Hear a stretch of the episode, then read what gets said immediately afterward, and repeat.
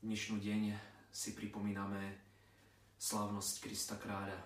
Je to zároveň aj koniec eh, církevného roku. Evangelium dnešnej nedele nám podáva opis eh, posledného súdu, keď Ježiš Kristus príde na konci čias súdiť všetky národy, všetkých ľudí, každých čias.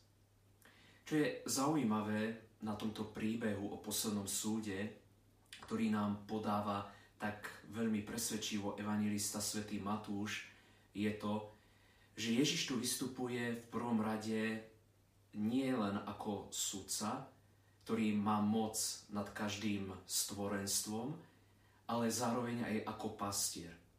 O tom hovorí vlastne aj dnešné prvé čítanie. Pastier, ktorý založil kráľovstvo, kde sa má človek starať o svojho blížneho. A tak tvári toho svojho blížneho objavovať jeho tvár.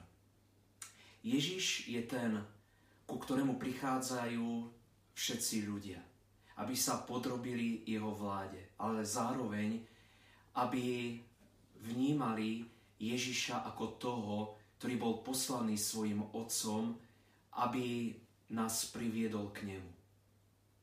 Je zaujímavé, že Ježiš pri poslednom súde nebude riešiť historické krivdy. Ten mal pravdu, ten nemal pravdu. Národy nebudú stať proti sebe a sporiť sa uh, o nejaké územie. Kto mal možno v určitom období dejin pravdu? Nie.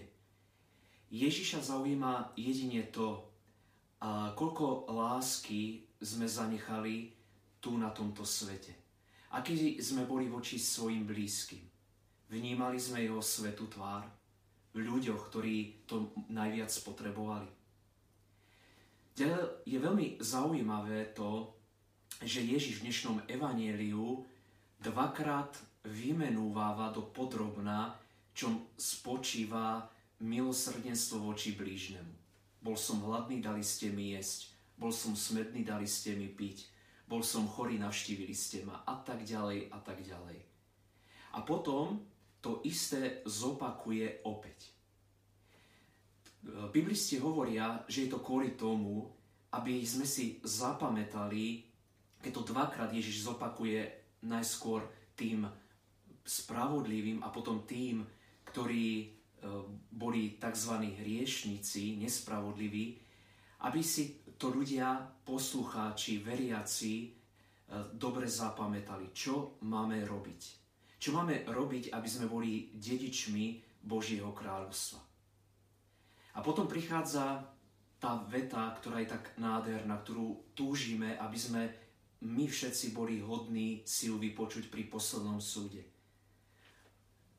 Amen, hovorím vám. Boli ste verní v malom, dostanete mnohé. Poďte do radosti svojho pána. Poďte tam, kde nevládne ani bolesť, ani smrť, ani diabol.